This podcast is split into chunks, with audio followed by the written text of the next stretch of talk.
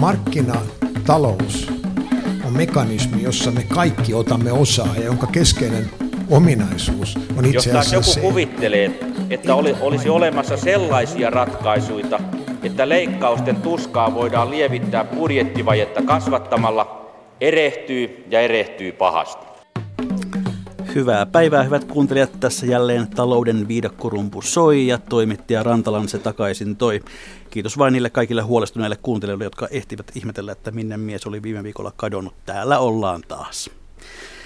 Tänään tässä ohjelmassa ei mainita kertaakaan erästä keski-amerikkalaista valtiota, jonka nimessä on kuusi kirjainta ja jonka läpi kulkee ihmisen kaivama vesiväylä, vaan puhutaan asiasta, josta useimmilla meistä on paljonkin kokemusta, mielipiteitä ja uskomuksiakin, nimittäin taloyhtiöidemme isännöinnistä.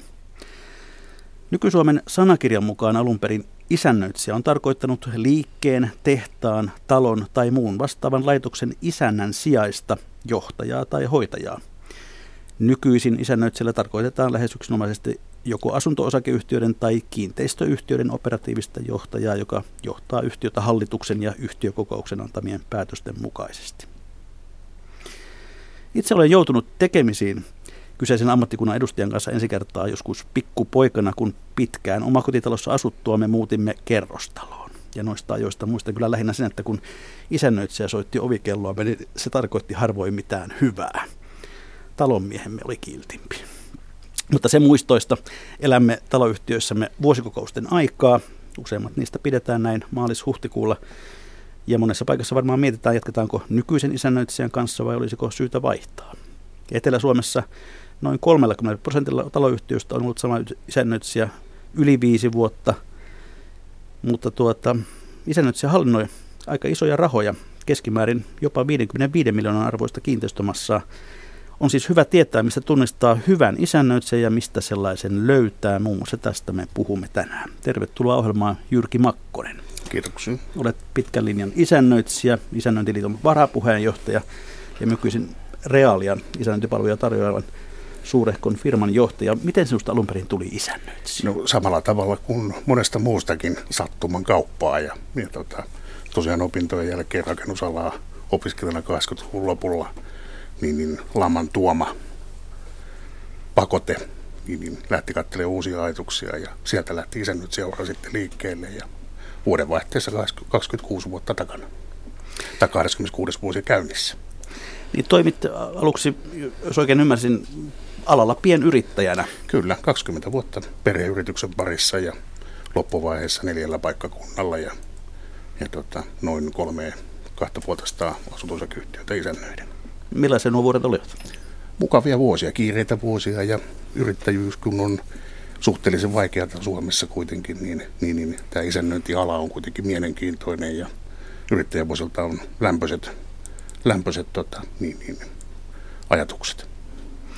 Niin jos vertaat nyt tähän nykyiseen työympäristöön paljon isompaan firmaan, niin, niin minkälaisia ovat päällimmäiset huomiot? Mitä eroja? No sanotaan näin, että tuota, pienyrittäjällä on vaikea tässä muuttuvassa maailmassa, niin olla yrittäjänä ja vastata kaikkeen siihen asiakkaiden tarpeeseen ja muuhun. Ja oikeastaan yrittäjyys jäi minulta sen takia pois, että en, en pystynyt enää vastaamaan asiakkaiden haasteisiin. Ja, mutta kuitenkin ala oli niin mielenkiintoinen ja, ja sitten pääsee tämmöiselle pelipaikalle sitten ohjaamaan ja muuten vaikuttamaan koko toimialaan. No, ketä kaikkia Isännöintiliitto Suomessa edustaa? Kaikkia isännöitsijöitä ja isännöitsijäyrityksiä. Ovatko kaikki isännöitsijät sen jäseniä? Tai Ei kaikki, mutta valtaosa. No mikä tämän, tämän liiton missio on? Mitä te, mitä te ajatte? Me haetaan hyvää isännöintitapaa ja tota, avoimuutta siihen ja johdonmukaisuutta. Tervetuloa mukaan myös Kiinteistöliiton toimitusjohtaja Harri Hiltunen. Hyvää huomenta. Ketäs Kiinteistöliitto edustaa? Kiinteistöliitto edustaa asunto-osakeyhtiöitä, kiinteistöosakeyhtiöitä, yksityisiä vuokranantajia, jotka ovat liittyneet meidän jäsenyhdistykseen ja sitä kautta kuuluvat kiinteistöliittoon. Eli voisi tavallaan sanoa, että olette isännöitsijän asiakkaita. Me edustamme isännöitsijän asiakkaita aika usein kyllä joo. Miten sinä näihin kiinteistöalan töihin päädyit? Sanoisinko, että sattuma kauppa, että noin yli 11 vuotta sitten oli vaimoni kanssa kymmenvuotis häämatkalla, joka piti olla Karibialla, mutta nuukana miehenä se olikin Turun Karibialla. Ja Siellä aamulla lueskelin lehteä ja avasin Helsingin Sanomien työpaikkailmoitussivut noin aamiaisen yhteydessä havaitsin, että Kiinteistöliitto hakee toimitusjohtajaa, kun pitkäaikainen toimitusjohtaja edeltäni Ukko Laurila oli jäämässä eläkkeelle. Ja vilkaisin sitä ilmoitusta ja totesin, että tässä on mielenkiintoisia asioita. Eli jos sinä aamuna en lukenut Helsingin Sanomia, niin tuskin olisin tässä tehtävässä tänä päivänä. Onko se tyypillistä, että kiinteistöalalle päädytään sattumalta? Ei se sattuma kautta. Kiinnostuin kyllä sitten aika paljon siitä työtehtäväkuvasta ja organisaatiosta ja se oli vastasi aika paljon mun aiempaa työkokemusta, mitä olin tehnyt kuntarahoituksessa tai pitkään valtion asuntorahastossa ja yhteiskunnallisessa vaikuttamisessa, niin siellä haettiin monia sellaisia asioita, jotka minua kiinnosti ja sitten mä olen koulutukseltani laskentaekonomia nykyiseen työtehtäviin kuuluu myöskin aika paljon meidän kiinteistöliittokonserniin kuuluvien osakkuusyhtiöiden omistajaohjausasiat. Hyvät kuuntelijat, muistutan teitä siitä, että tuttuun tapaan myöskin Yle Radio 1 etusivulta löytyy lähetysikkuna, jonka kautta voitte lähettää ja esittää omia kommentteja ja mahdollisia kysymyksiä. Ja nimenomaan isännöinti on siis päivän teema. Minkälaisia kokemuksia teillä vuosien varrelta on? Ei kun kirjoittamaan. Palaamme asioihin sitten ohjelman lopulla, niin kuin tapana on. Lähdetään liikkeelle siitä, että kuka Suomessa voi toimia isännöitsijänä, Jyrki Makkonen? No, isännöitsijänä voi toimia tällä hetkellä kuka tahansa, että siihen ei ole lainsäädäntöä, että millä, millä jollain tutkinnolla tai muulla saataisiin isännöitsijän oikeudet tai osa, isännöitsijän tota, niin, niin, oikeus toimia isännöitsijänä. Että ihan kuka tahansa. Ehkä pieni, pieni tarkennus. Tietysti pitää olla 18 vuotta täyttänyt ja ei saa muun muassa liiketoiminta kiellossa. Että. Toki, toki. Mm. No tuota, onko se hyvä, että se on näin väliä tämä alalle tulo mahdollisuus? Itse asiassa ei. Että kyllähän alalle täytyisi hakea niin määrätietoisesti koulutusta, mutta tällä hetkellä kun alalla toimii noin 5000 ihmistä ja sitten 2500 on isännöitsijöitä, niin se on aika pieni henkilömäärä kuitenkin, että sille saataisiin peruskoulutus. Mutta sitten toki on näitä hyviä, hyviä tota, ammattiin ohjaavia koulutuksia, mitkä tota, ohjaavat tähän toimintaan. Ja minkälaisia taustoja yleensä isännöitsijöillä on? Hyvin värikkäitä taustoja, että siellä on ihan jopa peruskoulun kesken jättäneistä niin, niin tota, tohtori, tohtorismiehiä.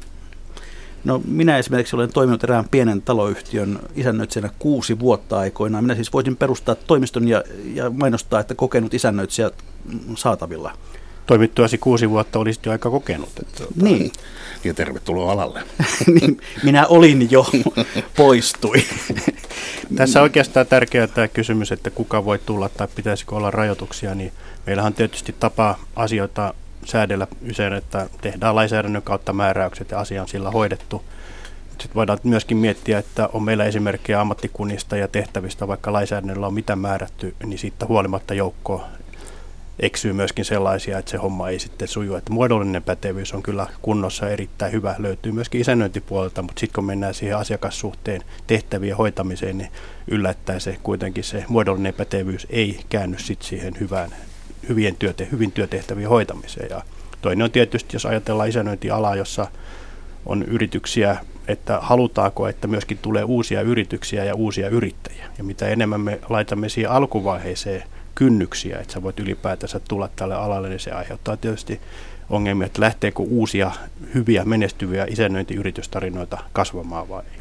Mm. Ehkä voi sanoa, että tuossa kun asuntosakeyhtiölakia 2010 uudistettiin, silloin keskusteltiin aika paljon myöskin, että pitäisikö tilintarkastuksessa edellyttää, että kun oli aiemmin rajoja, rajoja että paljonko, jos on tietyn kokoinen taloyhtiö, niin tota, pitää olla auktorisoitu tilintarkastaja, eli KHT tai HTM olisiko se raja tiputettu silloin kymmeneen huoneesta, joka olisi tarkoittanut se, että ei meillä olisi ollut niitä tilintarkastajia tarkastamaan, tai olisi menty siihen tilanteeseen, että kyllä on tarkastajia, mutta joku muu tekee työt ja sitten KHT, HT vetää nimet paperia, ei tule asiallisesti tarkastettua, että näissä aina tämä vähän muna-kana-elementti, mitä kautta lähdetään ratkaisemaan se pätevyys, osaamistason kehittäminen. Näin siis kiinteistöt toimitusjohtaja Harri Hiltunen. Jyrki Makkonen, kerrotaan nyt tässä vielä se, että mitä isännöitsijän tehtäviin kuuluu ja mitä ei. Se tuntuu aina joskus olevan taloyhtiössä vähän epäselvää, että mikä on se isännöitsijän rooli, mikä on taloyhtiön hallituksen rooli, mikä on sitten vaikkapa huoltoyhtiön rooli. Ehkä tässä on juuri se suurin, suurin pulma onkin, että ostaja ei tiedä mitä on ostanut ja myyjä ei oikeastaan tiedä mitä on myynyt. Ja, ja tota, laissahan on määritelty se isännöinti, mitä se isännöinti pitää niin minimissään sisällä, mutta sehän on hyvin laaja käsite Ja sitten meillä on tehtävä luetteloita palvelukuvauksia, niin Kiinteistöliiton antama tota, perinteinen isännöitsijän tehtäväluettelo, jonka mukaan lähdetään määrittelemään sitä palvelukokonaisuutta. Mutta talothan ovat eri, eri tilanteessa, eri, eri määrä korjausvelkaa tai korjausvelkaa on lähtemässä muodostumaan, on uusia vanhoja ää, suojeltuja kohteita ja ää, silloin sen sopimuksen sisältö täytyy niin räätälöidä sen tarpeen mukaan. Ja silloin, Taitaa, hmm, taitaa, silloin, hmm, ole. silloin päästään vasta sitten siihen, että mitä se isännöinti on ja mitä se isännöinnin sisältö pitää. Että ne on niin lähtökohtia. Harhilta. Niin, lainsäädännössä puhutaan ymmärtääkseni juokseva jokapäiväisen hallinnon järjestämisestä, hoitamisesta hallituksen ja yhtiökokouksen antamien ohjeiden mukaisesti. Sitten on myöskin taloushallinnon kirjanpidon järjestäminen, Kyllä. jotka oikeastaan tiivistetysti ne keskeisimmät tehtävät, jotka lainsäädännöstä tulee. No sitten tulee tietysti ne asiat, mitä asunto-osakeyhtiö esimerkiksi tilatessaan, ostaessaan isännöintipalvelu on halunnut siihen tehtävään sisällyttää, mitkä asiat sinne kuuluu. Mutta voisiko sanoa, että asunto-osakeyhtiössä hallituksen tehtävä on omis, edustaa omistajia ja sitten isännöitsijä on operatiivisena johtajana, joka toimeenpanee sit sitä päätöksentekoa, mikä yhtiökokouksesta tulee, mitä hallitukselta tulee, mihin hallitus sitten antaa ohjeistuksia, että esimerkiksi taloudelliset rajat. Mutta toisinpäin tietysti isännöitsijä on se, kun on jo niin kuin ammattinsa puolesta ammattilainen asiantuntija, niin hänen pitää myöskin toimia tavallaan unilukkarina myöskin sille hallitukselle ja miksei myöskin osakkeenomistajille. No minkälainen on tyypillinen suomalainen isännöintitoimisto? Tyypillinen isännöitsijätoimisto Suomessa on 3-5 henkilöä oleva työskentelevä yhteisö. Yksityisyrittäjävetoinen, niin, niin on tällä hetkellä se valtaosa toimistoa. Pienyrittäjiä Pienyrittäjiä. Siis. No mitä luokkaa tämä alan vuotuinen liikevaihto on suurin piirtein? Mm. Osaatko arvioida? En ihan osaa arvioida, että mitä, olisiko se jossain 350 miljoonan paikkeilla. No kuinka moni on suurin piirtein Suomessa voisi olla, että saa leipänsä ammattimaisesta isännöinnistä? 5000 henkilöä. No tälläkin alalla suuret toimistot ovat, ovat hiljalleen vallannut alaa. Mikä niiden markkinaosuus on nykyään? Noin viidennes tästä ammattimaisessa isännöinnissä olevista niin, niin, taloyhtiöistä, kun taloyhtiöitä Suomessa on se 27 000 ja sitten ammattimaisessa isännöinnissä noin 50 000. No sinä edustat reaalia, jonka markkinaosuus yksinään on noin 10 prosenttia. Noin 10, kyllä. Mm, minkälainen teidän liikevaihto on suurin piirtein? No, ei puhuta toimistoluvuista. Että. Okei, okay. salaisia vai? No ei niin sen kummemmin salaisia ole, mutta me ollaan näin sovittu. Eihän ne varmaan salaisia ole, että jos haluaa tarkistaa niin. reaalian tiedot, niin Kyllä. hakee vaan tuota netistä ja siellä on liikevaihtotiedot, henkilökuntamäärät ja niin edelleen. Tästä, että onko markkinassa mitä tapahtumassa tai muuta, niin on ollut havaittavissa, että isommat tai keskisuuret yritykset tai pienet ovat pyrkineet kasvamaan sillä tavalla, että he ovat joko ostaneet kokonaisia toimistoja tai näiden liiketoimintoja. Ja perusteella voi löytyä tietysti toisaalta jonkin yrityksen halu kasvaa, investoida, kehittyä ja toisaalta on myöskin se tilanne, että kun on kysymys pienistä perhevetoisista yrityksistä, kun isännöinnissäkin on tulossa isännöitsijä ikärakenteessa vastaa se asia, niin kuin Suomella on vähän muutenkin, että paljon suuria ikäluokkia, vähän sen jälkeen syntyneitä, kokeneita työntekijöitä, isännöitsijä ja eläkkeelle, he, heillä ei ole jatkaja sille työllensä, niin sitä kautta myöskin saattaa olla, että asiakkuuksia siirtyy tai myydään liiketoiminta pois, eli asiakkuudet pois uudelle isännöintiyritykselle ennen kuin se oma tavalla yritystoiminta lopetetaan. Jyrki Makkonen. To, totta, tämä eläköityminen ja se onkin meidän alan haaste, että noin 10 prosenttia eläköityy joka vuosi meidän isännöitsijöistä ja, ja kun on noin 200-250 isännöitsijää, tuhatta isännöitsijää, niin se tarkoittaa 200 isännöitsijää joka vuosi. Ja se on haaste. Ja yrityskauppoja ja yritysjärjestelyitä tehdään valtaosana tämän syyn takia. Kuinka miehinen ala tämä on? Kyllä tämä on miehinen ala. Että onneksi naiset ovat tulossa ja tota, naiset ovat hyviä isännöitsijöitä. Että. Tässä suhteessa tietysti asuntosakeyhtiöiden hallintokin on vielä aika vahvasti, vahvasti miespainotteinen, sanoisinko näin. Ja sitten keski-iältään myöskin niin kuin vähän seniorikansalaisten puolella, että nuorempia on vähemmän, niin isännöinti palvelutuottajan osin niin kuin vielä toistaiseksi niin kuin vähän samantyyppistä. Kyllä. Jyrki Mäkkönen, olet sanonut, että tämä on ala, jollekka ajaudutaan tai joudutaan, ei pyritä niinkään. Mitä tarkoitat? Tarkoittaa sillä sitä, että kun meillä ei ole alalle koulutusta, meillä ei ole merkonomi- tai tradenomilinjoilla niin kiinteistöjohtamiseen niin, niin suuntaavaa koulutusta, niin, niin siellä ihmiset hankkivat ammatin, opiskelevat ammattiin ja elämäntilanteiden mukaan sitten, on se sitten mikä, on, on lama tai on, on tota, niin, niin, yritykset vähentävät työntekijöitä ja sieltä kautta sitten ajautuvat. Niin Itse asiassa meillä muutamassa ammattikorkeakoulussa taitaa kyllä olla mahdollisuus ottaa opintoihinsa muun muassa tradenomytutkinto isännöintipuolen asioita, jos niin haluaa. Että taitaa olla kaksi-kolme ammattikorkeakouluja, jossa tämä on mahdollista. Jos tuo tarkkailu, tarkkailu, tarkkailukopin puolella ollaan hereillä, niin tähän väliin me voisimme kuunnella pitkäaikaisen asunto-osakeyhtiöaktivisten näkemyksen siitä, miten hän näkee hyvän ja huonon isännöinnin. Puhelimessa on nyt erään suuren kerrostaloyhtiön asukasaktiivi. Kuinka pitkä kokemus sinulla on taloyhtiöiden hallitustyöskentelystä?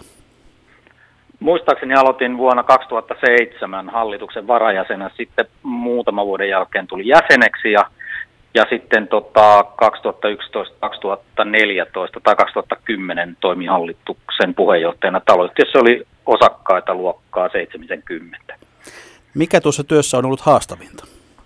No yhtiö on sinänsä sekä helppo että vaikea. Että, että tässä tietysti nämä määrittelee aika paljon nämä kuuloisetkin olosuhteet. Että, että helppo siinä mielessä, että meillä on ollut hyvä hallitus. Hankala siinä mielessä, että meillä on, on hankalahko taloyhtiö, että se koostuu, koostuu erityyppisistä osista, jotka on eri ikäisiä ja siitä seuraa erityyppisiä rakenteellisia haasteita sitten hallitukselle ja asukkaille. Ja sitten haasteellinen myös siitä syystä, että että tota, meillä oli aika paljon hoitamatta asioita, johon on sitten tietysti syynsä siinä, että, että, että miten, miten hallitus ja isännöitsijä oli ennen, ennen aikaa 2007 ja osin sen jälkeenkin hoitanut asioitansa. Niin sinulla on kokemusta sekä erittäin huonosta että erittäin hyvästä isännöitsijästä. Mm. Millaisia ne kokemukset ovat olleet? Aloitetaan sitä huonosta. No, sitten kun siis kun mä tulin sinne, niin tota, oli tilanne, että, että tota, oli aika paljon sellaisia asioita vireillä, jotka oli ollut, ollut vireillä jo jonkun aikaa.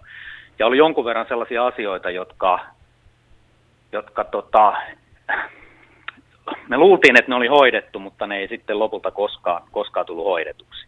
Ja sitten kun me alettiin harkita sitä, että, että asialle pitäisi oikeasti tehdä jotain, niin se, se havainnollisin paikka käydä läpi sitä, että, että mikä on hyvä ja huono ero on se, että et, et kuuka- kerrasta toiseen hallituksen kokouspöytäkirjoissa toistuu samat asiat, ja ne, ne on edelleen samassa vaiheessa, kun ne on ollut tyyli vuotta tai puolitoista aikaisemmin.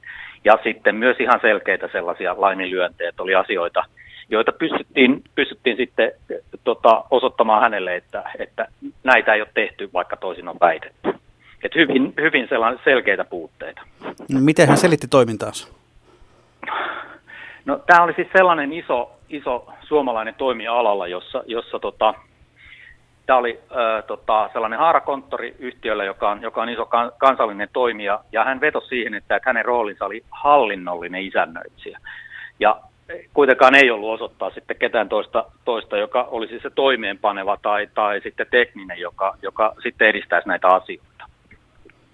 Mutta kyllä siinä on hyvin paljon sitten persoonakin siinä, että tota, ja varmaan sitten hallintokulttuuria sieltä päästä isännöitsijältä, että, tota, että kuinka pitkäjänteisesti eteenpäin osataan, osataan tota, kertoa hallitukselle, että mihin asioihin juuri teidän on reagoitava, mikä tarkoittaa sitä, että, tällaista ihmisten pitäisi tuntea taloyhtiö todella hyvin ja ihan paikan päältä tietää niitä, niitä ihmisten haasteita ja nähdä se kiinteistölokaatio, jossa, jossa me tavalliset ihmiset elämäämme elämme. No nykyinen isännöitsijänne on hyvä? Mikä tekee hänestä hyvän? Mm. Kaikki asiat, mistä on puhe, hoituu. Ne, joita ei hoideta, se yhteisesti todetaan. Ja siinä on sitten joku peruste, että, joka, joka on toki sitten hallituksen päätös, jos, jos näin sovitaan, mutta hän kertoo siihen selkeästi perusteluita, että toi ei kuulosta järkevältä tai ei ole tarpeellinen, tai että sen aikaa ei ole vielä. Mutta ennen kaikkea sellainen jämäkkyys, systemaattisuus, suuri asiantuntemus, että hänen, hänen sanansa voi luottaa ja hän hakee siihen sitten toisia mielipiteitä tarvittaessa tyylin tilanteessa, jossa kiistellään jostain vanhoista remonteista ja niiden takojen päättymisen lähellä siitä, että, että onko mahdollista hakea korvausta silloin, kun turakoit sieltä, jos sellainen edes löytyy jostain. Mutta Mutta että hän, hän hakee siihen sitten osaamista ympärilleen. No missä te tämän aarteen löysitte? Hmm. Silloin kun meidän tilanne e- edellisen tämän huonon kanssa kriisiytyi, niin, niin lähdimme sitten oikeasti etsimään. Puskaradio kertoi vihjeitä, tehtiin jonkun tyyppisiä tarjoukspyyntöjä eri puolilta tätä kaupunkia, missä asumme. Ja, ja tota, sitten se, johon me lopulta päädyimme, oli, oli kahden korttelin päässä oleva isännöitsijätoimisto, jonka minä ja silloinen hallituksen puheenjohtaja marssittiin sisään ja kysyttiin, että, että olisiko mahdollista, että, että tota, te olisitte tässä meillä mukana. Ja he kertoi heti alkuun, että, että kiva kun tulitte, olemme miettineet teidän taloyhtiötä, yhtiö tänne meidän asiakkaaksemme.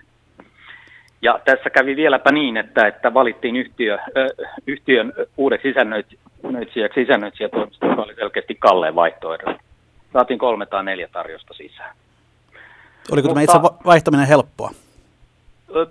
Se oli tietysti, siinä oli siis itse vaihtamiseenhan liittyy tietysti se, että, että siinä on pitkään tehty töitä ihmisen kanssa ja sitten todetaan yhdessä, että, että olemme todenneet, että työn laatu ei ole sellaista, mitä me edellytämme ja syyt ovat nämä ja sitten käytiin läpi kirjel, ihan, ihan kirjel, kirjelmä, jossa todettiin, että nämä on ne asiat, minkä takia haluamme teistä, teistä lähteä eteenpäin, että mutta, mutta se ehdottomasti kannatti ja se on sellainen asia, jota voi oikeasti suositella kaikille, jolla ei ole tyytyväinen isännöitsijä. Huonosta palvelusta voi aiheutua isoja vahinkoja. Meidän tapauksessamme esimerkiksi sellaista, että muinainen isännöitsijä esitti, että peltikaton tilanne oli käyty katolla toteamassa ja se oli hyvä. Ja sitten kun isännöitsijä vaihtui, niin tota, noin 7-8 kuukauden päästä taloyhtiössä oli uusi katto, koska se edellinen oli täysin läpimätä.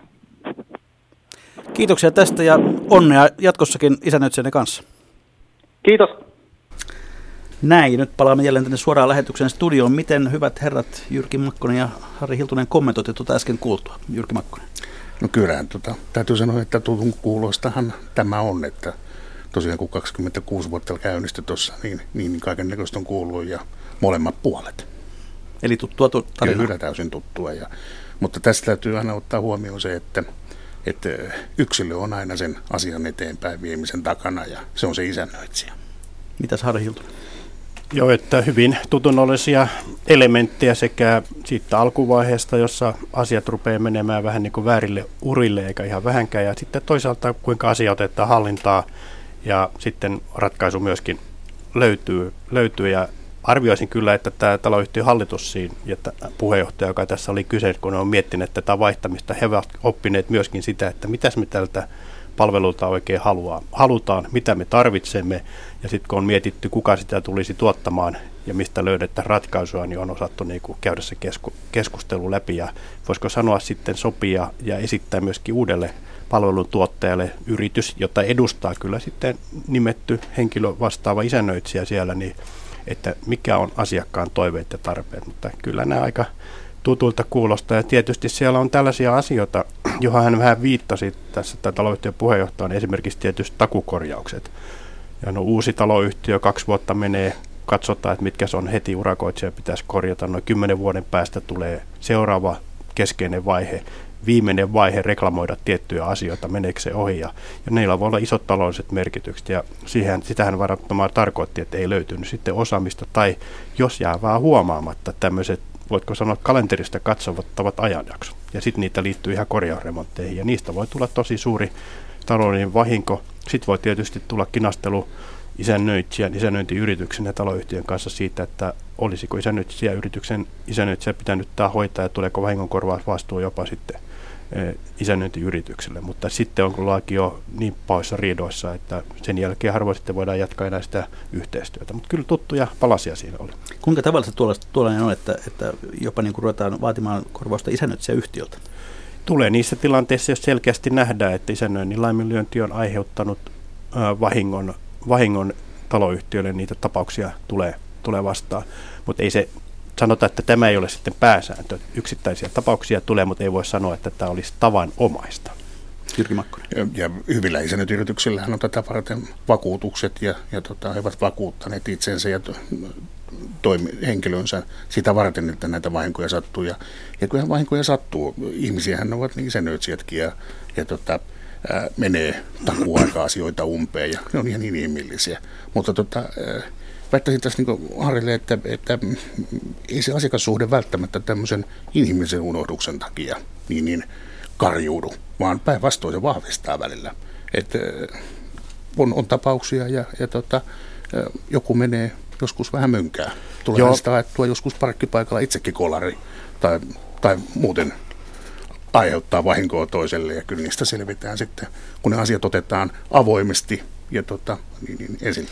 Tästä mä olen samaa mieltä, mutta tässä jos katsottiin tätä puheenjohtajan kommentointia, että oli nähtävästi unohduksia ja vahinkoja sattunut toistuvasti. Kyllä. Ja sitten on kysymys, että jos tavallaan käydään keskustelu taloyhtiön hallituksen ja palvelutuottajan kanssa ja sitten jos ei olla valmiita korjaamaan eikä havaitseta, että mehän teemme virheitä eikä sitä korjata, niin sieltä sitten niitä ongelmia tulee vastaan. Mä oon ihan samaa mieltä tästä Jyrkin kanssa, että totta kai vahinkoja sattuu paljon. Monilla isännöitsijöillä saattaa olla 10, 30, 50 taloyhtiöitä, joita he vastaa pyörittää, niin siellä on valtava määrä asioita ja luonnollisesti siellä voisi myöskin sattua vahinkoja.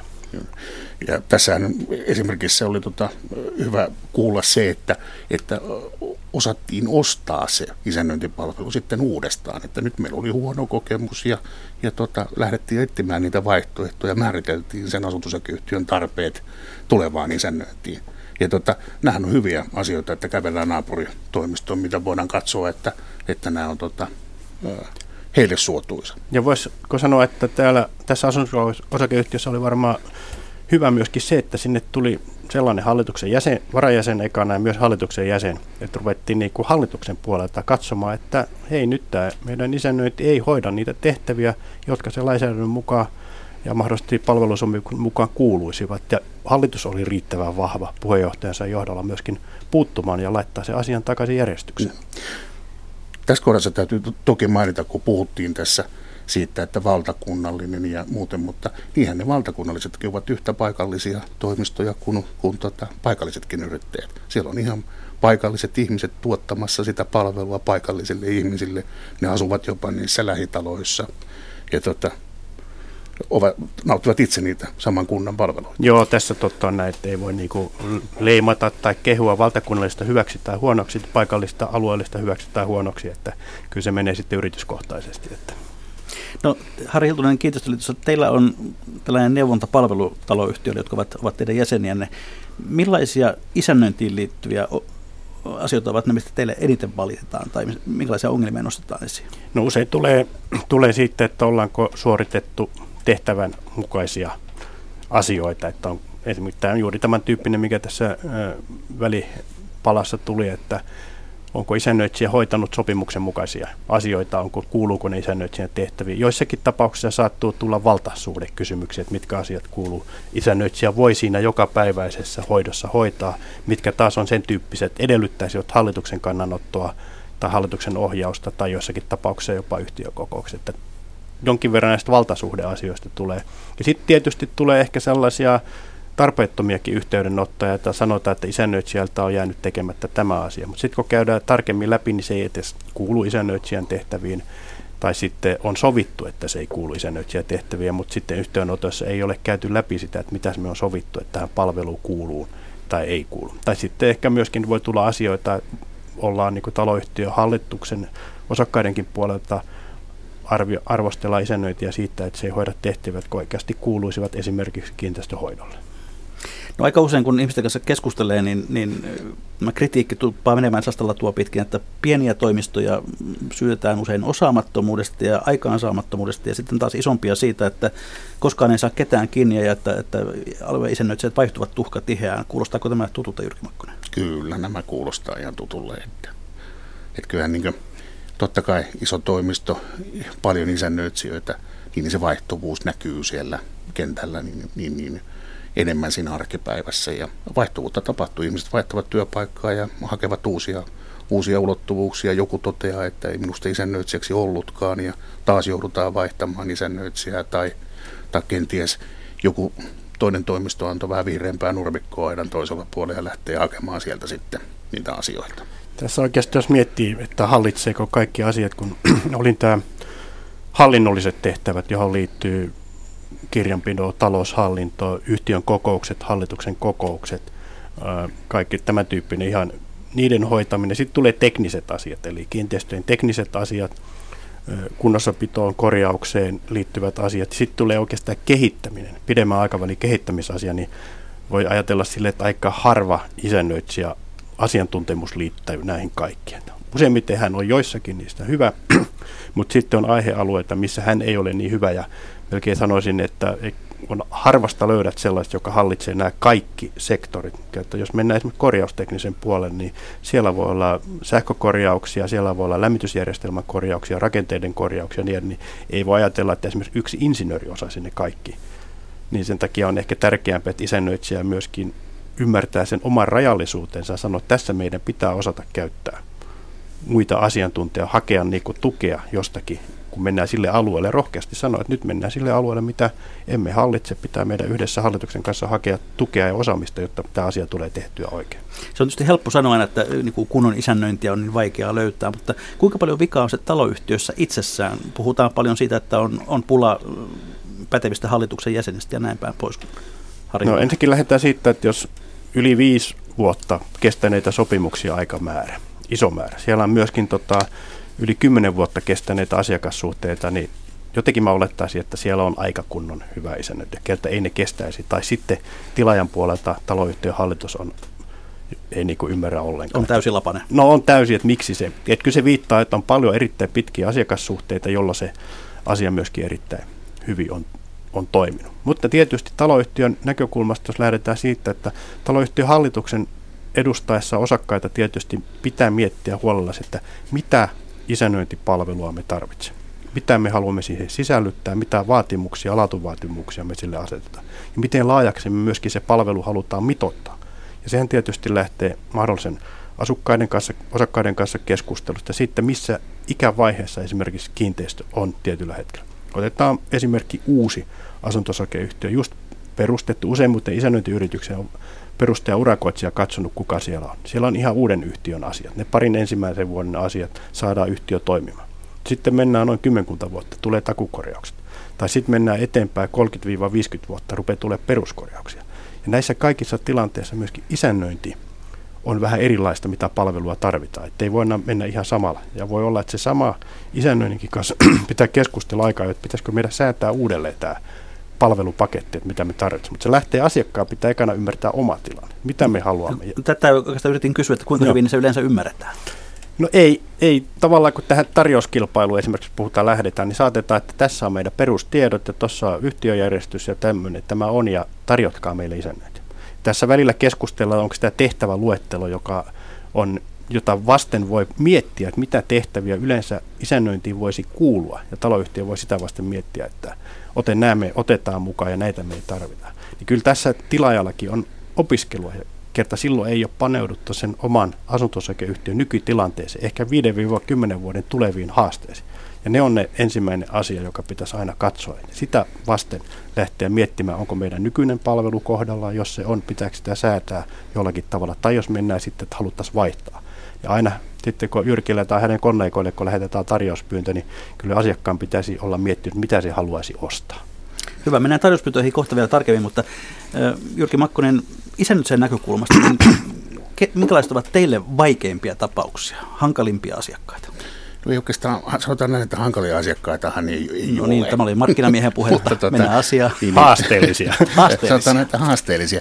Ehkä haasteellisuus löytyy siitä, että siellä asuntosakeyhtiössä ei ole siitä näkemystä, että, että miten tätä asuntosakeyhtiötä ajetaan, mihin me, mihin me halutaan päästä tällä asuntosakeyhtiöllä. Ja mitä Harri tuossa mainitsi äsken, että on teknisiä asiakirjoja, on, on pitkän tähtäimen suunnitteluita ja muita vastaavia. Mutta koska me aika usein unohdetaan myös tässä ammattikunnassa se, että mikä siellä on siellä asuntosakeyhtiössä se tahtotila. Että mi, mitä ne haluavat ne asiakkaat. Ja, ja tota, sitä, sitä vastenhan täytyy niin asiakkaalta kysyä, laatia talonyhtiön strategia, että mitä me halutaan tältä omalta kotitaloltaan. Ja sit, sillä tavalla me johdetaan sitä. Hmm. Ja jos otetaan niin ihan lyhyt esimerkki, mä oon käyttänyt tätä hyvin usein, että että äh, insinööri sanoi, että leikkipaikka on äh, hyvässä kunnossa ja määräysten mukainen. Mutta kukaan ei ole kysynyt niiltä viiden, äh, viiden perheen äideiltä, että onko se leikkipaikka hyvä. Se voi olla heidän mielestään täydellinen, täydellinen katastrofi. Ja tätä tahtotilaa ei tiedetä, ja silloin yleensä haetaan aina, aina tota, niin siihen, että niiden asioiden eteenpäin vieminen tulee haasteelliseksi. No toisaalta suomalainen klassikko riitelytapahan on perustaa asunto-osakeyhtiö. Minkälaisia haasteita se tuo isännöitselle, kun taloyhtiössä niin kun kaikki tappelee toistensa kanssa eikä ole mitään yhteistä tahtoa? Mm, silloin täytyy aina aloittaa uudestaan. Se on vähän niin kuin teleta, teletapeessa, että aina täytyy vaan aloittaa uudestaan se asia. Ja kyllä se löytyy aika usein. Ei se tota, sanotaan, että asuntosekyyhtiöissä ehkä nämä riitatapaukset pomppaavat tai liian ää, näkyviksi. Aika harvoissa asuntosekyyhtiöissä ihan oikeasti sitten riidellään. Kyllä on enemmän niin henkilökohtaisia riitoja. On ne sitten ää, osakkaiden välisiä, vuokralaisten välisiä, johon otetaan se asunto-osakeyhtiö sitten niin vähän pelivälineeksi. Että e, ei se asunto-osakeyhtiö ei riitele asunto-osakeyhtiön käyttäjien kanssa, ei hallituksen kanssa, ei isännöitsijän kanssa. Et ne, ne on niin aika helposti ratkaistavia. Ne on asioita, näkemyseroja ja, tota, ja, ja sitä varten meillä on asiantuntijoita, että päästään näissä asioissa eteenpäin. Joo, että ihmiset riitelevät, että mm ongelmat tulee sitten, jos ihmiset ei oikein mahdu samaan pöytään tai samalle pihalle tai muuta, niin sitten rupeaa tulee ongelmia vastaan. Että. Tai sitten saattaa olla tietysti tulla ongelmatilanteita isännöinnin ja asunto välillä myöskin siitä, että asunto vaikka puheenjohtaja, semmoisiakin esimerkkejä on, niin ajattelee, että olen nyt Kukkulan kuningas ja olen niin diktaattori. Mm. Ja unohtaa, että puheenjohtaja asuntosakeyhtiössä on myöskin kollegion johtaja, jonka tehtävä on johtaa hallitustyöskentelyä. Hänellä on muutama valtuus. Yksi on antaa halutessa isännöitsijätodistus, joka hallituksen puheenjohtajalla on. Hän johtaa puhetta hallituksen kokouksissa ja on myöskin nimenkirjoittaja oikeuksia, mutta valtaosa muista asioista on aina kollegion päätöksiä, että se hallituksen pitää niin yhdessä tehdä ja päättää asioista. Hän ei ole talon omistaja. Ei, riippuu siitä, että kuinka paljon omistaa no, niin, osakkeita. Niin, tai jos omistaa kaikki tai niin edelleen, niin voi sitäkin olla. Että. Puhutaan sitten hieman siitä, että mikä isännöinnissä maksaa. Jos me otamme vaikka tämmöisen normaalin 50 asunnon kerrostalo pääkaupunkiseudulla, niin mistä siinä maksetaan ja kuinka paljon, Jyrki Makkonen? No, Karkeasti. Siinä maksetaan tota, niin, niin, just näistä lain tuomista asioista, jossa oli tämä taloudenpito ja hallinnon pitäminen ja juoksevien operatiivisten asioiden eteenpäin vieminen. Riippuu sitten, sitten kokonaisuudesta, että mitä, mitä, mitä siihen niin kiinteään isännöintipalkkioon kuuluu. Ja se täytyy sitten sopia talonyhtiön edustajien ja isännöitsijän toimiston kanssa mahdollisimman tarkkaan, että, että mitä siihen kuuluu.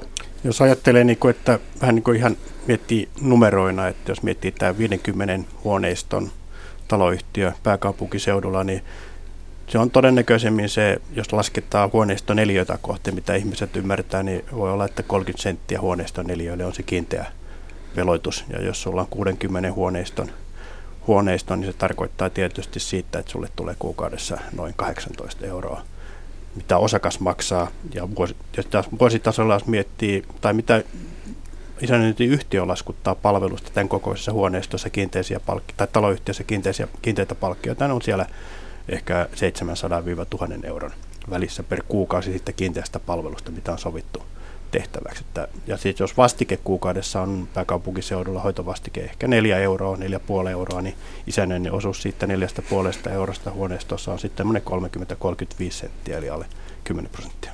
No se, mikä, mistä myös tupataan riitelemään, on sitten tämmöiset erilaiset lisäkulut ja tai jotkut sanovat piilokulut, kopiointi, remontti-ilmoitukset, kokouspalkkiot, todistukset. Onko se niin, että se on aina sopimuskohtainen asia ja se pitäisi niin ymmärtää molempia osapuolia, mistä on sovittu ja mistä ei? Kyllä. Ja tuota, kyllä niin mun ohje on meidän isännöitsijille, että isännöitsijän sopimus riittävän usein hallituksen kokouksen nähtäville. Ei se nyt koko, joka kokouksessa tarvitse olla, mutta ainakin kerran vuodessa ja aina silloin, kun hallituksen jäsenet vaihtuvat ja muut, että mistä on kysymys mistä, mistä on kysymys, mistä muodostuu velotusperiaatteet, ovatko ne suoriteperusteisia vai onko ne sitten tähän kiinteään sopimukseen liittyviä. Tässä on juuri tärkeää, niin kuin Jyrki sanoi, että taloyhtiön hallituksen on syytä käydä hyvin huolella läpi se sopimus ja tarvittaessa tiedottaa myöskin osakkeenomistajille, että osakkeenomistaja tietää, että jos olen myymässä tai vuokraamassa omistamani asuntoa, mikä on isännöintitodistuksen siihen liittyvien liitteiden hinta, tai jos olen tekemässä huoneistossa remonttia ja minun pitää tehdä yhtiölle sitten ilmoitus paljon peritä. Tässä tietysti taloyhtiön hallitus tulee siinä mielessä tärkeään asemaan silloin, kun sopimussuhdetta isännöintiyrityksen kanssa tehdään, että hallitus on se yhtiön puolesta, joka tekee sopimuksen. Ja hallituksen silloin tehdessään sitä sopimusta tietysti pitää käydä läpi nämä kiinteävelotuksen perusteet, mitä tehtäviä siihen kuuluu, mahdollisesti erillisvelotettavien tehtäviä, mitä siihen kuuluu, mahdollisesti arvioida aiemman kokoomuksen perusteella, että kuinka paljon meillä näitä työtehtäviä on kaiken kaikkiaan käytetty yhteensä ja nähdä, että mikä tämän uuden sopimuksen kustannus tai hintataso on siihen aiempaan verrattuna. Ja samaan aikaan huolehtia myöskin siitä, että onko meillä semmoinen taloyhtiö, jossa tyypillisesti käydään on tarve osakkailla tehdä remonttiilmoituksia tai osakkaat vuokraa, myy asuntoja vähän enemmän, jotta hallitus tulee vahtineeksi myöskin sopimusta tehdessään niin osakkeenomistajan edut, että osakkeenomistaja ei tee sopimusta isännöintiyrityksen kanssa, vaan sen tekee aina taloyhtiön hallitus. Näin siis Harri Hiltunen, joka on, joka on Kiinteistöliiton toimitusjohtaja ja studiossa on myös johtaja Jyrki Makkonen Realista, joka toimii isännöintiliiton varapuheenjohtajana. Noin liiketoimintanäkökulmasta, Jyrki Makkonen, niin mikä on ihanteellinen taloyhtiö isännöitsijätoimistolla? Minkälainen? Ihanteellinen isännöitsijätoimistolla. Sellainen, niin, jossa on... Hyvä bisnes siis. Hyvä bisnes. No tota, sanotaan nyt tämmöinen korjattava kohde, missä on korjausvelkaa mahdollisimman paljon. Että tota, saadaan toteuttaa niiden ihmisten, osakkaiden tota, niin toiveita, se palkitsee sitä kautta.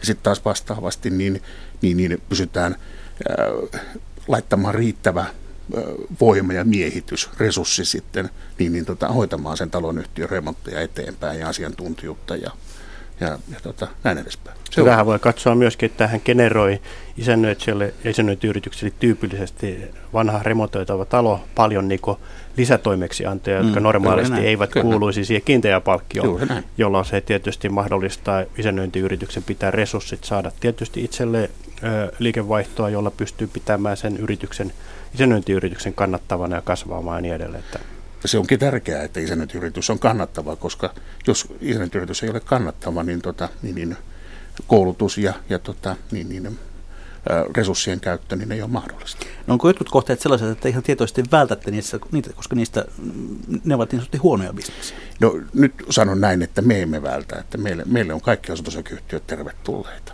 Onko alalla sellaista ilmiötä, että joitakin pyrittäisiin välttämään? Kyllä se on niin nähtävissä, koska ja se johtuu varmaankin tästä eläköitymisestä ja tota, sitten resurssin täyttymisestä. Et, tota, kyllä niin jos puhutaan tästä normaalista isännöintiyrityksen koosta, joka on 3-5 henkilöä, niin, niin kyllä siellä täytyy tarkkaan ajatella, että minkälainen asiakas sinne otetaan. Että otetaanko sinne 150 huoneiston ää, korjaamaton talo, niin sehän saattaa olla se koko toimisto kaauksessa ja koko resurssi, niin, niin, niin, niin ottaa vastaan niitä. No yleensä puhutaan siitä, että isännöitsijä, hyvä isännöitsijätoimisto hoitaa ikään kuin etunojassa talon asioita ja, ja pitää mm, huolta sitä omaisuudesta, mutta just jos tuo äskeinen tavallaan pitää paikasta, hyvä bisnes on sellainen talo, jossa on paljon korjausvelkaa, niin silloin sitä korjausvelkaa kannattaa ensin kasvattaa, että pääsee hyvään bisnekseen käsiksi. Me ollaan Suomessa onneksi kasvatettu se jo etukäteen, että se jää Harille eikä minulle kasvatettavaksi enää. Korjausvelka-asia on vähän sellainen, jota kannattaisi hiukan avata, että yleensä puhutaan, että on korjausvelkaa, mutta korjausvelallahan pitäisi olla velkoja jossakin ja harvoin löytyy sitä taseen toista puolta enemmän kannattaisi pyhyä korjaustarpeesta, mm. mikä on tietyn kiinteistön korjaustarve, onko jäänyt tekemättä joitakin korja- korjauksia, jotka olisi kenties pitänyt tehdä. Ja velka viittaa aina, että on jätetty niin kuin hoitamatta asioita. Ja asuntosakeyhtiöt tyypillisesti ovat tarkkoja siitä, että milloin korjauksia tehdään. Ja se on aika luonnollista kertaa, jokainen korjaus, joka asuntosakeyhtiössä tehdään, niin se tulee osakkeenomistajan kukkarosta maksettavaksi. Ja siellä ollaan niin tarkkoja, että ei mennä liikaa ehkä etunojassa. Meillä on esimerkkejä taas vuokrataloyhtiöpuolelta, että kun on ollut valtiotukirahoja käytössä, niin aika nopeasti niin koko talo saneerattu erittäin raskaasti, kun, ja sitten vielä kulut on voitu jakaa pääomakulut niin useille, usein eri kiinteistön kesken. Tämä ei ole mahdollista asuntosakeyhtiössä, eli silloin asuntosakeyhtiössä tietysti osakkeenomistajat on tarkkoja sen että mitä korjauksia tehdään. On totta myöskin, että tehdään sitä, että osa jätetään vähän siihen, kunnes riittävän monta vesivahinkoa on sattunut, että on pakko tehdä. Sitäkin kulttuuria on olemassa. Mutta toisaalta sitten kun lähdetään tekemään, niin osakkeenomistajat on tietysti erittäin tarkkoina siihen, että miten ne korjaukset mitotetaan, ettei niitä tehdä ylimitotetuksi. Vielä kysyn tähän että kuinka tota, todellinen asia Suomessa on tämä niin sanottu mummomafia, eli korjaukset tehdään vasta siinä vaiheessa, kun mummot jäävät vähemmistöön taloyhtiössä. No jos katsoo volyymia, mitä asuntosakeyhtiöt korjaa, että 2014 tilastokeskuksien mukaan muistaakseen yhtiöt yli kahdella miljardilla eurolla, osakkeenomistajat yli miljardilla, ja se on laskennallisesta asunto-osakeyhtiöiden korjaustarpeesta, kun Kiinteistöliitto Pellervovan taloustutkimuksella se selvit, niin se on enemmän kuin mikä on laskettu vuosittainen tarve. Se viittaa kyllä siihen, että päätökset kyllä sitten saadaan tehtyä, kun on perusteita olemassa ja ollaan aika lähellä, että nämä on pakko, pakko tehdä. Mutta tässä on tietysti tärkeää tälle, että asunto-osakeyhtiöissäkin niin yhtiön hallitus isännöinti keskusteluttaisi osakkeenomistaja ennakoivasti tulevista korjaustarpeista, että mitä meillä on mahdollisesti edessä, jotta myöskin nämä, voisiko sanoa mummoparlamentit, osaisi varautua siihen. Pitää muistaa, että meillä on aika pienituloisia eläkeläisiä ja jos heille tulee iso korjaus, heillä on pelko siitä, että joutuuko he pihalle omasta asunnosta. No nyt sitten se hetki, nyt määritellään, millainen on hyvä isännöitsijä. Jyrki Makkonen Saalo hyvä isännöitsijä on tota, niin, niin, hyvä viestittämään ja, ja tota, ottaa sen, aina sen asu, asutusosakeyhtiön tai kiinteistöyhtiön niin ne tarpeet huomioon ja, ja tota, heidän tahtotilansa. No miten hyvän erottaa huonosta, kun on tämmöinen maalikko taloyhtiön ihminen? No tota, sanotaan, että tällä kokemuksella, mitä mulla on isännöinnistä, niin se erottaa hyvin nopeastikin. Ja, tota, ja, ja kyllä niin hyvä ja huono isännöitsijä niin lähtee sieltä asenteesta. Kun on asenne kohdallaan, niin, tota, niin, niin kyllä tällä toimialalla pärjää, mutta jos meinaa mennä siitä, mistä on aita matalin, niin ei tule pärjäämään. Harri Hiltunen, ihanne isännöitsijä. Ihanne isännöitsijä ymmärtää kunkin eri, erillisen asiakastaloyhtiönsä tarpeen ja on sitoutunut ja sitoutunut sen nimenomaisen kunkin asiakkaan tarpeiden kehittämisen, niihin vastaamiseen ja tuottamaan hyvää palvelua aina sille kullekin asiakkaalle. Niitä voi olla hänellä 20 erilaista, jolloin pitää pystyä tekemään se kullekin erikseen sen kunkin tarpeen mukaisesti. No, tämän hyvän sen löytäminen, se usein tapahtuu kilpailuttaminen. Miten tehdään onnistunut kilpailutus? Mitkä on ne niin kuin tavallaan kulmakivet siinä, että se, on, se tuottaa sen hyvän tuloksen?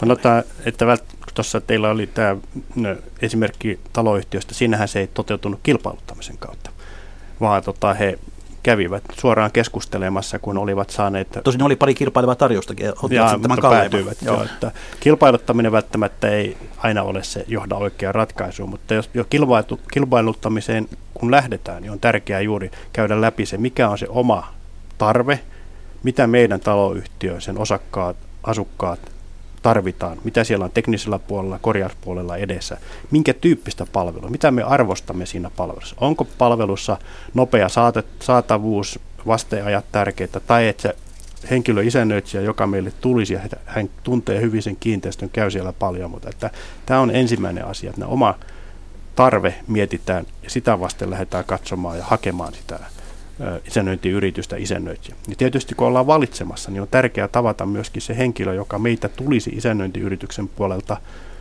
hoitamaan vastaavaan kohteena, että toimiiko hallituksen yhteistyö, mahdollisesti hallituksen puheenjohtaja yhteistyö tämän henkilöisännöitsijän kanssa, jonka isännöintiyritys meille osoittaa, että sopimukset usein tehdään yrityksen kanssa, ei sen henkilön kanssa, jolloin tärkeää on tuntea myöskin se henkilö, joka meitä tulisi palvelemaan. No tuossa kesken viitattiin puskaradioon. Onko se se ainoa tapa saada tietoa, että mikä, mikä on hyvä yri, hy, hy, tota, se taho ja mikä ei? No tietysti hyvä tapa on myöskin saada tietoa, käydä tapaamassa niitä isännöintiyrityksien edustajia. Meillä on olemassa myöskin isännöinnin, isännöinnin auktorisointi ISA-järjestelmä, jossa on tietyt kriteerit läpikäyneitä isännöintiyrityksiä, jotka täyttää tietyn kriteeristön, joita säännöllisesti arvioidaan, mitataan, niin sieltä löytyy ainakin yksi lista, joka muodollisesti tietyt asiat pitäisi yrityksien osata. No Jyrki Makkola, miten itse arvioit, minkä kokoisen yhtiön kannattaisi turvautua ammatti Jos on kysymys viiden perheen rivitalosta, niin Tarvitaanko siinä sitä? No minun mielestä kaikkien täytyy, että koska sieltä kuitenkin asutusosakeyhtiöillä on tiettyjä laillisia velvoitteita, niin, niin tota, niiden asioiden eteenpäin viimeiseksi niin tarvitaan ammatti-isännöitsijä. Eli kaltaiseni amatöörit poistukoot. Mutta tota, no mä to... sanoisin taas, että veljeni on tota, asunto-osakeyhtiön yhden omistaja perheinen, minä olen hallituksen jäsen ja siinä on vain yksi omakotitalo eikä mitään muuta, niin siellä ei ehkä tarvitse ihan vielä, mutta kannattaa sitten ainakin lukea ja kysellä, että mitä tähän liittyy. Vilkastaan sitten hieman tätä yleisöpalautetta. Baronyymi kirjoittaa, että välillä isännöitsijän vaihtoon saattaa syynä olla taloyhtiön sisäinen valtataistelu hyväkin. Isännöitsijä saattaa saada potkut asiakkaiden, asukkaiden sisäisten kiistojen takia, vaikka ei se olisi järkevää. Sitten taas täällä Laitima 44 kirjoittaa, että miksi isännöitsijät toteuttavat niin hitaasti hallituksen päätöksiä, kuten pieniä remontteja tuntuu olevan yleinen ongelma.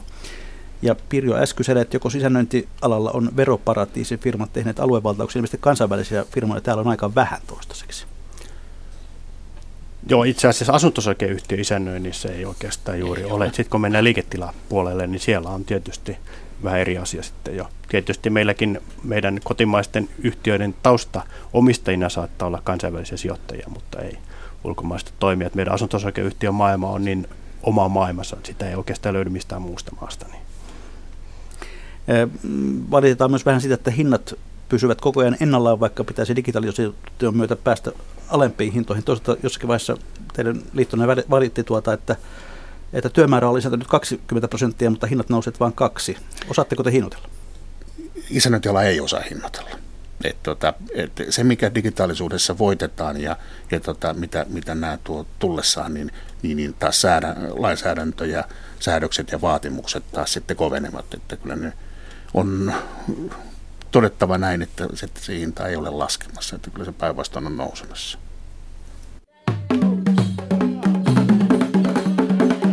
Ja sitten hyvät kuuntelijat, ollaan jälleen siinä kohtaa lähetystä, jolloin on viikon talousviisauksia ja talousvinkkien aika.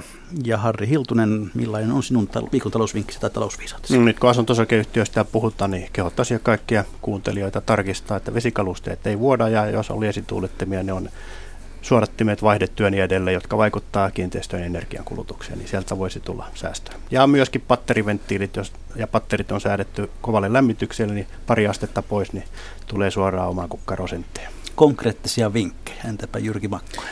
No sanoisin näin, että ole kiinnostunut naapurisi kanssa kotitalostasi.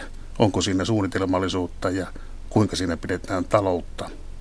Ja lue kotitalolehti, niin pääsee tota, aja höpinään kiinni.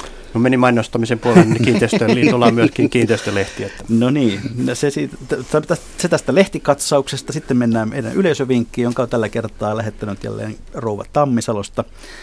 Hänen vinkkisä liittyy Ylen ö, miljoona linnunpönttöä kampanjaan, mutta osin myös päivän aiheeseen. Hän kirjoittaa tähän tapaan. Osallistu linnunpönttökampanjan ja laita kotipuuhusi linnunpönttö. Ylläpitokustannukset pysyvät kurissa, sillä isännöintiä ei tarvita, talonmiespalvelut riittävät. Lähettäkää hyvät ihmiset meille lisää vinkkejä. Niitä voi lähettää minulle ö, sähköpostilla osoitteeseen juhoväliviva pekka.rantala.yle.fi tai ihan perinteisesti postikortilla PL88 00024 Yleisradio. Kiitoksia hyvät herrat, kiitos Harri Hiltunen. Olkaa hyvä. Kiitoksia. Hienosti sanottu, koska yleensä tuossa vaiheessa vastaa myös sitä kiitos. Näin, olen ihmetellyt sitä. Joo, ja kiitoksia Jyrki Makkonen. Kiitos, kiitos. No niin, ja tuota, ens, kiitoksia myös kuuntelijoille. Ensi viikolla me tapaamme Oopu Akademiin tutkijan kauppatieteen tohtori Krister Lindholmin, joka haluaa tuoreessa kirjassaan purkaa viisi nykytalouden myyttiä. Eli mikä maksaa, sitä ihmetellään jälleen viikon kuluttua.